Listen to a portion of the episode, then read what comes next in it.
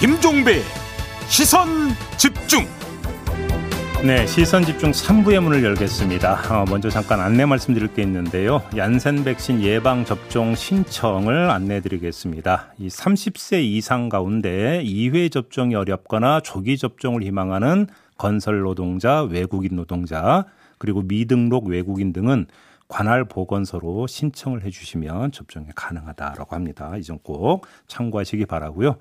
그리고 조금 전 2부에서 뉴스버스 이진동 어, 발행인과 인터뷰를 했는데 마지막에 좀 시간이 쫓겼죠. 그래서 답변을 좀 제대로 듣지 못했고 이진동 어, 어, 발행인이 관련해서 저희 제작진에게 좀 추가로 하신 말씀이 있는데요.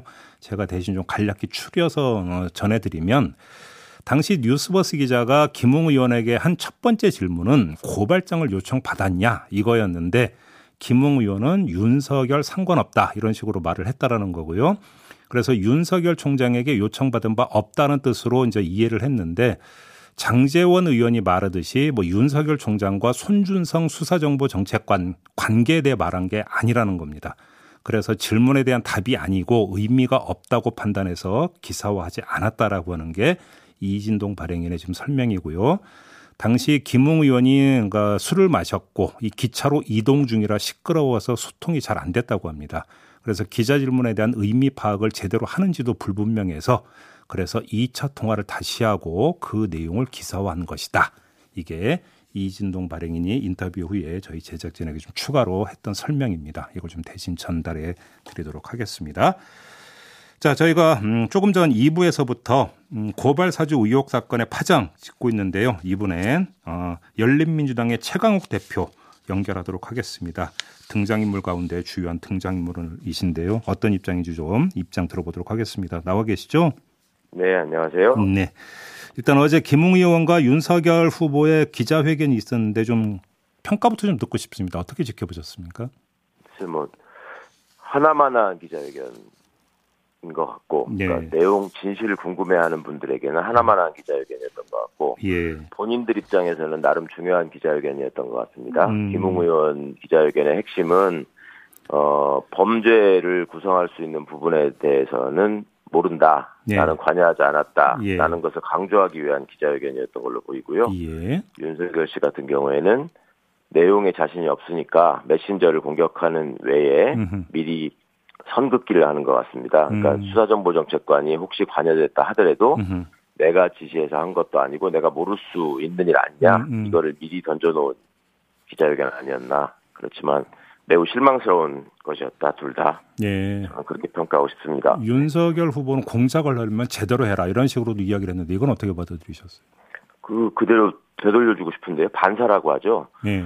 본인이 공작 전문가다 보니까 뭐 공작에 대해 잘 아시는 모양인데 그 공작이 실패한 거에 대해서 공작 프레임을 자꾸 걸고 나오는 이유는 음. 팩트에 자신이 없기 때문이라고 생각합니다. 아, 그 숱하게 예. 봐오셨잖아요. 팩트에 예. 자신 있는 사람은 팩트로 얘기하면 됩니다. 총장의 권한은 이런 게 있고 음. 총장의 음. 업무는 이런 게 있는데 네. 또 검찰의 역할은 이런 게 있는데 음. 그 내부에서는 이런 일이 벌어질 수가 없는 것이다라고 설명하면 될 일이고 예. 그다음에 그 내용을 들어서 이러이러 이러한 점은 전혀 어, 불가능한 일이다. 또 음. 사실과도 맞지 않는다. 음. 이렇게 얘기하는 것이 아니고 네. 처음에 뉴스 뉴스버스에 최초 보도가 있고 난 이후에 이분이 잠적하는 것처럼 휴대전화를 차단하고 일체 연락을 받지 않았잖아요. 네. 아마 그때 대책회의를 했겠죠. 음.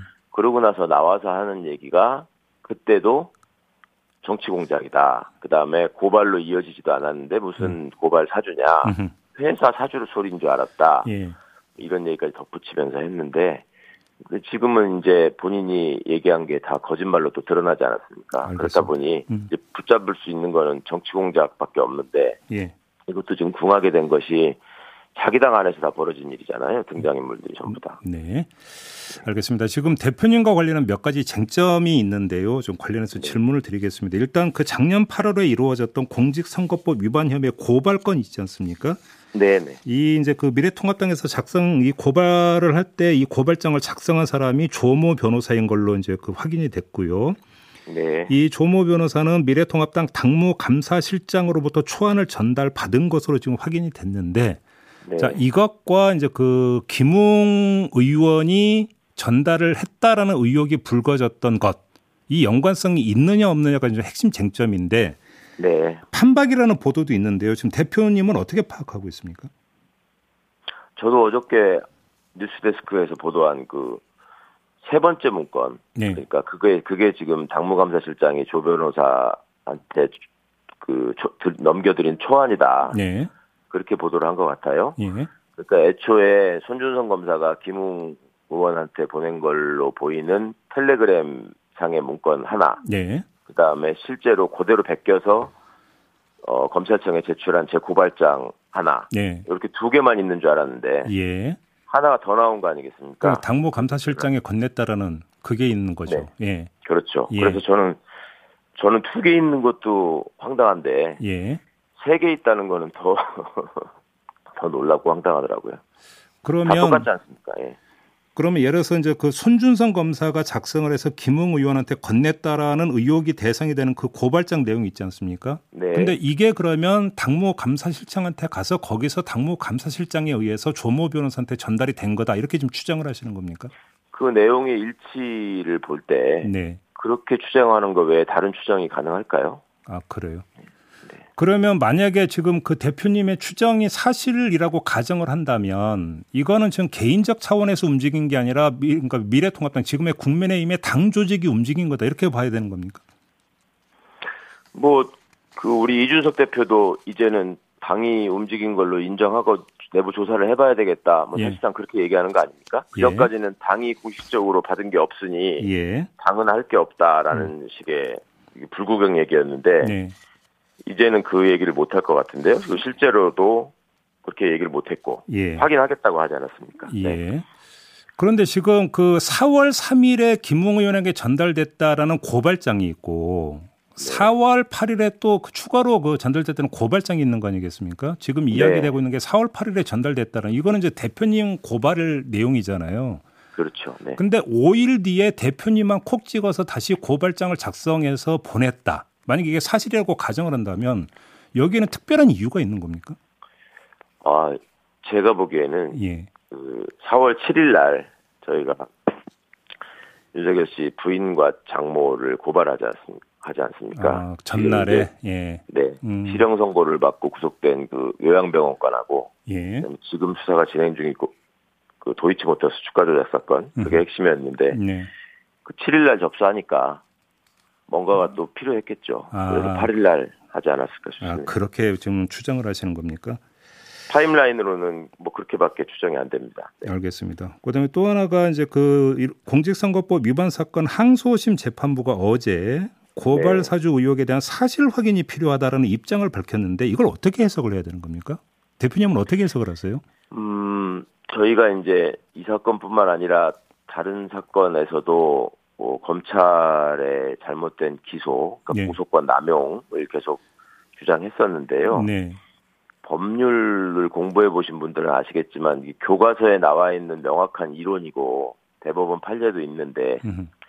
형사 재판을 하는 판사들은 공소권 남용 적용하는 거를 굉장히 꺼립니다. 어. 왜 그래야 되는지는 잘 모르겠는데 예. 그걸 그렇게 제대로 하지 않아서 검찰이 이 재판을 우습게 알고 그렇게 이제 이상한 공작을 펼치게 되는 이유가 되기도 하는데요. 음. 그런데 그 공소권 남용 주장에 대해 대개는 귀담아 듣지 않거든요. 예.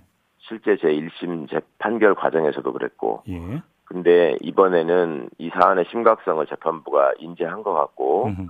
어, 저희한테 별도로 그런 요청까지 했습니다. 그러니까 이제 항소 이유서를 쓸 때만 해도 이 사건이 터지기 전이잖아요. 예. 그래서 내용을 잘 모르고 있었잖아요. 음. 그러니까 항소 이유서에 지금 음, 포함되지 않았으니 음. 이렇게 불법 고발이 고발 사주가 이루어졌을 때 이게 법리적으로 공소권 남용에 해당한다는 점을 그러니까 어. 공소제기의 절차에 위반된다는 점을 좀 검토해서 추가해 주십시오. 예. 이렇게 주문을 하더라고요. 그러면 그 그러니까 이게 이제 그 대표님 또 변호사이시기도 하니까 여쭤보는 건데 네. 만약에 지금 제기된 의혹이 사실로 확인이 된다면 이건 부당한 네. 공소 제기이기 때문에 지금 재판 진행 문제도 다시 검토가 돼야 된다 이런 뜻이 깔려 있는 것으로 해석을 해야 되는 겁니까? 물론이죠. 네. 어, 그렇게 해서 법리상 뭐 그건 예 법리상 당연한 일이고요. 그러면 지금 항소심 재판은 그러면 이 사실관계가 확인이 될 때까지 스톱이 되는 겁니까? 어떻게 되는 겁니까? 뭐 사실관계가 확인될 때까지라기보다는 예. 사실관계 확인이 반드시 필요하다. 예. 그래서 지금 어제 재판부의 설명은 원래 선거법 사건은 빨리 끝내는 게 법에 규정돼 있잖아요. 예. 그래서 1심은 6개월 안에 뭐 2심은 3개월 안에 이런 게 음, 있는데 음, 음. 3개월의 기간은 지키지 못할 것 같다. 어. 이, 어, 이 사실이 확인된 다음에 네. 정리해야 되지 않겠나. 음. 이래서 이제 11월로 날짜를 잡은 겁니다. 그 안에는 뭐 드러나지 않을까 이렇게 생각한 것 같습니다. 아, 아 그렇게 보는 거고요. 네. 마지막으로 지금 이제 대검 감찰부에서 조사가 진행 중이지 않습니까? 그래서 이게 네. 이제 바로 수사로 전환해야 된다, 내지 공수처가 나서야 된다 여러 가지 이야기가 있는데 대표님의 입장은 어떤 겁니까? 일단은 대검의 조치를 좀 지켜봐야 되는 수, 어, 때인 것 같습니다. 아, 예. 감찰 조사를 통해서 제대로 이루어지기만 한다면은 그 내부의 전산 자료를 통해서 지금 문제되고 있는 실명의 판결문 문제, 예. 뭐 이런 것들을 포함해서 그 디지털 흔적들이 확인이 돼야 될 것 같고요. 네. 그게 바탕으로 이제 지금 음, 제보자의 휴대전화는 제출돼 있는 상황이잖아요. 그렇죠. 그러면 그 포렌식 결과하고 대검에서 자체적으로 조사한 내부 전산망에서 나온 포렌식 결과를 음. 아마 대조를 해볼 텐데 네.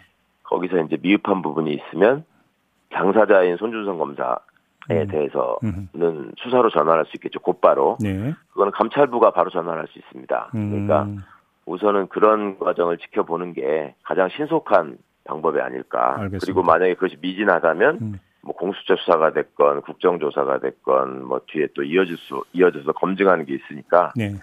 예, 검찰이 이렇게 허투루 하지는 못할 것이다. 알겠습니다. 짧, 짧게 하나만 여쭙고 마무리할게요. 어제 윤석열 네. 후보가 이제 검찰총장과 수사정보 정책관의 관계에 대해서 언급한 거 있지 않습니까? 네. 그 이제 대표님 또 공직개혁 비서관도 지내시고 하셔서 잘하실 것 같은데 그 일단 설명은 그 설득력 있는 설명이라고 볼 수 있는 건가요? 어떻게 평가하십니까? 전혀 설득력이 없는 얘기죠. 그러니까 본인의 설명은 수사정보 정책관이 개인적으로 돌아다니는 걸 보고합니까? 이런 설명에 불과하고 예. 그 총장이 지시하는 일만 원래 수사 정책관을 하는 것이라는 거는 홍준표 대표도 이미 지적하신 바 있습니다. 근데 그 윤석열 후보는 뭐 이게 그 총장만 보고받는 게 아니라 대검 차장도 보고받는다 또 이런 요지의 설명도 어제 있었는데 이건 어떻게 봐요? 본인은 제왕적 총장이었잖아요. 아 예. 알겠습니다. 인터뷰 마무리할게요. 고맙습니다, 대표님. 네, 감사합니다. 네, 지금까지 열린민주당의 최강욱 대표였습니다.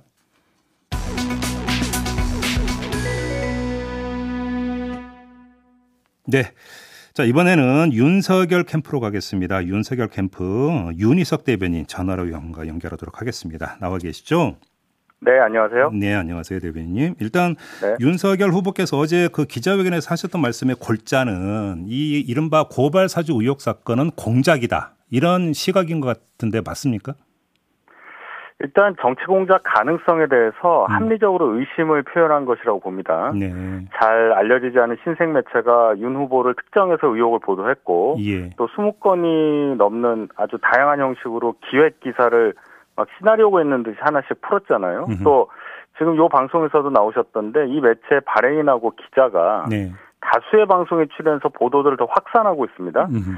정상적인 언론 보도 방식이라고 볼 수 있느냐, 또 음. 언론인의 기본 자세에 맞느냐, 여기에 대한 의문이 남습니다. 그리고 예. 이 보도가 나오자마자 여당이 총공세를 했고 검찰이 감찰 지시를 했고 박범계 법무부 장관이 엄호를 하면서 아주 대단히 신속하고 노골적으로 이런 행보들이 이어지고 있어요. 그래서 음. 저희는 음.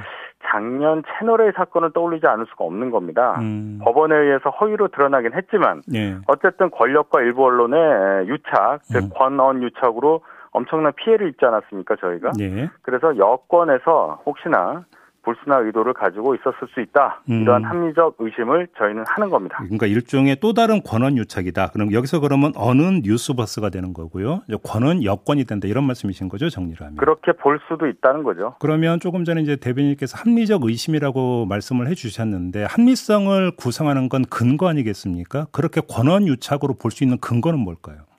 채널 A 때 나왔잖아요. 예? 똑같은 사건, 똑같은 얼개. 예. 예, 똑같은 형식으로 지금 사건이 진행되고 있는 거고 음. 합리성을 말씀하셨는데 저희보다 음. 이 매체에서 나온 보도의 합리성을 먼저 거론하시는 게 순서라고 생각해요. 네. 윤석열 근데, 후보가 음, 예 예. 일단 지금 근데 대변인께서 그러니까 이것도 일종의 권한 유착일 가능성이 있다는 말씀을 하셨기 가능성이 때문에 가능성이 있죠. 언론 보도가 나오자마자 예. 나오자마자 음. 또 언론 보도 자체의 합리성도 많이 떨어지는 데다가 음. 그 보도가 나오자마자 여권과 제가 설명해 드렸잖아요. 여권, 검찰, 법무부 다 같이 일시에 공격을 시작을 하잖아요. 예. 근데 그걸 이제 유착이라고 표현한다면 그렇게 틀리지 않은 표현이라고 생각합니다 저는. 근데 이제 그 보통 이제 공작이라고 한다면 사전 공모가 있어야 되는 거 아닙니까? 지금 그 대변인이 말씀하신 건 사후 반응인데요, 그거는. 아니 공작이라는 표현 자체가 네. 단어의 뜻이 말씀하신 음. 대로 사전 공모가 있고 그래서 뭔가 모의한 증, 정황이 있고 이런 식으로 해서 다 법례대로 맞춰간다고 한다면야 그 단어의 순수성에 대해서 의심할 수는 있겠지만은 음. 저희가 말하는 거는 그러한 형태의 사건이 있을 수 있지 않느냐, 음. 그러한 의도가 있었을 수 있지 않느냐 이런 네. 의심을 한다는 얘기죠. 알겠습니다. 어, 윤석열 후보께서 어제 괴문사라는 표현을 쓰셨는데 이 괴문사라는 표현은 출처가 확인되지 않았기 때문에 쓴 표현으로 이해를 하면 되는 거죠. 그렇게 정의를 하셨죠. 문서를 누군가가 작성을 했다고 보여졌는데 그 예. 작성됐다고 지목된 사람이 자기는 작성한 적이 없다고 한다면 음흠. 그 문서는 주인이 없는 문서가 돼요. 음. 그렇게 되면 신빙성을 의심할 수밖에 없는 거죠. 그러니까... 그것을 통칭 대문서라고 생각을 예. 하게 되는데 예. 그 점을 말씀하신 겁니다. 알겠습니다. 이거는 그렇기 때문에 뭐 조사든 수사든 그게 필요한 사항이라고 하는 걸로 정리를 하면 되는 거죠. 그러면. 그렇게 되면 깔끔한데요. 예. 제가 하나만 더 첨언을 한다면 예. 지금 이 문서의 진위 여부라든지 음흠. 뭐 김웅 의원과 뭐 제보자 등등 제3자들 간의 전달 과정이 어쨌든지 이런 내용들은 예. 소위 말하는 그들만의 진실 게임이에요. 음. 저희는 솔직히 말씀드려서 예. 그 진실 게임 과정에서 어느 하나의 고리, 즉 그 고발장이라고 하는 문서 작성 과정에 윤석열 후보가 어느 정도로 뭐 개입이 돼 있다든지 뭐 음. 지시를 했다든지 묵인을 했다든지 음. 이런 정도의 연결 관계가 없다면 저희하고는 아무 상관없는 일이라는 말씀입니다. 네, 네, 네, 네. 알겠습니다. 이 점은 그럼 어떻게 봐야 될까요? 지금 그 후보님께서 이거를 괴문서로 규정을 하면서 그 근거를 출처 불명으로 들었다면 네. 제보자 같은 경우도 아직은 확인이 안 된 사항이지 않습니까? 그러니까 여의도에서 네. 돌고 있는 카더라 통신 정도의 수준인데 근데 예. 어제 후보님께서는 기자회견에서 이 제보자에 아주 강도 높게 비판성 발언을 하셨는데 그러면 네. 그러니까 후보께서 괴문서 규정했던 근거에 따르면 제보자에 대한 비판도 좀 너무 나간 비판 아닙니까? 오늘 아침 동아일보 보도를 보면은 그 제보자라고 추정되는 사람이 거의 자백을 했던데요. 부인한 걸로 저는 뭔가 기사를 읽었는데 아닙니까? 잘 보시면 네. 본인이 제보자는 아니지만 음. 문서 전달 과정이 어쨌든 본인이 연결고리 하나에 들어가 있다는 사실을 거의 확정적으로 확인해 준 듯한 의미가 들어 있습니다. 근데 그, 어쨌든 예. 음. 네. 제보자 관련해서 특정인을 지목하는 듯이 말씀하셨는데 그것은 예. 저희가 수사기관도 아니기 때문에 확인이라 확인이다 확인했다 음. 이런 표현보다는 음. 제보자가 누구인가에 관한 많은 보도와 그리고 소식들을 접하고 있었기 때문에 예. 그런 상황들을 모두 종합한 결과를 토대로 음. 언급하신 것이다. 이렇게 보시면 되겠습니다. 네, 대변인께서 지금 중요한 말씀을 주신데 수사기관이 아니라고 말씀을 해주셨잖아요. 그러면 저희 입장, 캠프니까요. 예, 그러니까 네. 뉴스버스가 이걸 보도할 때도 뉴스버스도 수사기관이 아니기 때문에 네. 손준성 보냄이라는 어떤 이 그 정황을 가지고 보도를 한 것도 예. 그렇게 본다면 정당하다고 볼 수 있는 거 아닙니까? 보도할 수 있어요. 음. 보도할 수 있는데 네. 그렇게 해서 왜 윤석열로 넘어가는 거에 그 과정에 대해서 조금이라도 확실한 사실 사실에 근접한 뭔가를 더 내줘야 이 보도에 대해서 윤석열로 이어지는 음. 그 뭔가의 정당성이 확보되는 거 아니겠습니까? 네. 근데 그런 것은 제가 볼 땐 거의 없어요. 그냥 그 당시 손준성이라고 추정되는 손준성 검사라고 보이는 사람이 그 문서를 보냈다고 한 그 시점에 아, 현직 검찰총장이 윤석열이었다. 이거 하나밖에 없는 거 아니겠습니까? 그러면 조금만 더 나아가서 만약에 그 이제 지금 대검 감찰부에서 조사가 진행이 되고 있으니까 네. 만약에 조사 결과 이 그 고발장 작성 주체가 만약에 손준성 검사로 확인이 됐다고 한번 가정을 해보죠. 그래도 예. 그것이 윤석열 후보와의 직접적인 상관성을 입증하는 근거는 될 수 없다 이런 말씀이신 거죠?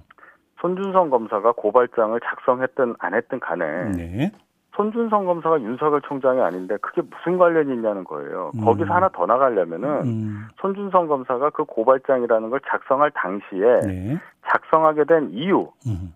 예를 들어서 윤석열 총장이 지시를 했다거나 뭔가 지시를 하는 듯한 암시를 줬다거나 네. 뭐 이런 게 있어야 되잖아요. 예. 그게 없다는 거예요. 음. 그런데 도의적 책임은 있을 수 있습니다. 도의적 책임은. 도의적 책임이라면 어떤 뜻인가요? 검찰 조직의 수장인데 네. 검찰에서 검찰에 소속된 현직 검사가 예. 음, 정당하지 못하게 또 사람들이 보기에 어, 검사가 해서는 안 될 일로 생각될 수 있을 만한 그렇게 음. 인식될 수 있을 만한 일을 했다는 점에서는 관리 음. 책임 얘기가 나올 수 있어요. 예, 예. 그 점은 인정할 수 있지만 음. 그것이 음. 직접적인 사주라고 하는 이런 단어를 쓸 수 있을 만한 일은 아니잖아요. 음, 알겠습니다. 어제 그 후보께서 제기했던 문제 중에 또 하나가 뭐냐면 이 고발장이 4월 3일에 작성이 된 건데 4월 3일에 있었던 일이 고발장 내용에 들어가 있다. 이게 현실적으로 가능하지 않다. 이런 취지의 말씀을 하셨잖아요. 네. 그러면 이 말씀은 이게 사후 조작됐을 가능성을 염두에 두고 하신 말씀으로 이해를 하면 되는 건가요? 저희가 사후 조작이라는 말까지 뭐 쓰긴 뭐한데 어쨌든 이 문서가 괴문서에 가깝다는 아주 강력한 방증이 되지 않겠습니까? 음. 이 4월 3일에 보냈다는 것도 믿을 수가 없게 돼요 이렇게 되면. 예. 그래서? 저가 이제 그 이 고발장 내용을 좀 꼼꼼히 봤더니 네. 이 고발장 내용에 4월 3일에 벌어진 일이 세 가지가 기록이 되어 있더라고요. 하나는 네네. 조선일보가 제보자 X 관련 기사를 실은 것. 예. 근데 이거는 이제 뭐 그 신문은 새벽에 나오니까 4월 3일 새벽이라고 봐도 될 것 같고요. 네. 그다음에 또 한 가지가 최광옥 대표가 전북 도의회 방문해서 기자회견했던 내용 중에 일부. 그래서 이것도 보니까 오전 10시 때 이루어졌던 행위더라고요. 그다음에 네. 마지막으로 유시민 이사장이 라디오 방송 바로 저희 방송인데요. 여기 나와서 했던 발언 이 세 가지가 고발장 내용에 들어가 있는데 그것도 네. 아침 8시에 이루어졌던 인터뷰인데 예. 근데 그 뉴스버스 보도를 보니까 이 고발장이 김웅 의원한테 전달됐다는 시각이 오후 4시 19분이었더라고요. 그러면 네. 고발장 내용에 이걸 그 추가할 수 있는 시간적 여유는 충분했다고도 볼 수 있는 거 아닌가요? 그게 뭐가 중요하죠?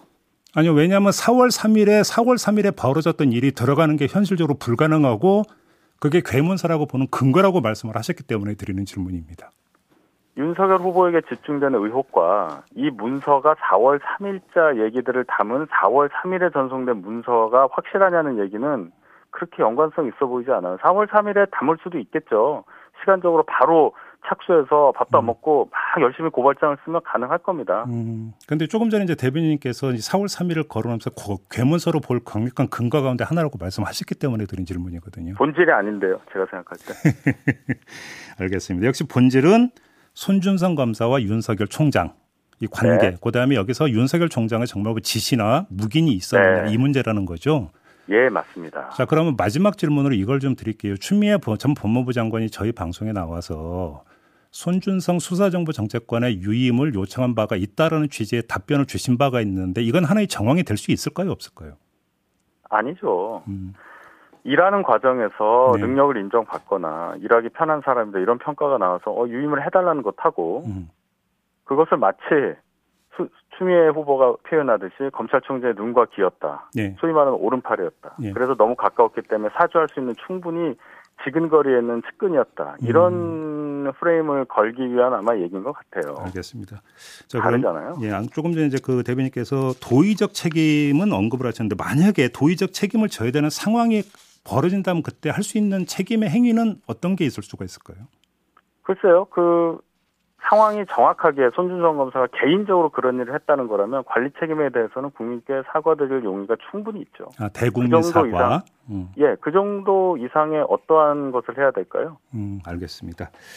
자, 이렇게 인터뷰 마무리하겠습니다. 고맙습니다, 대변인님. 네, 감사합니다. 네, 지금까지 윤석열 후보 캠프의 윤희석 대변인이었습니다. 네, 시선 집중 본방 이렇게 마무리하고 저는 유튜브에서 천기 노설로 이어가겠습니다. 고맙습니다.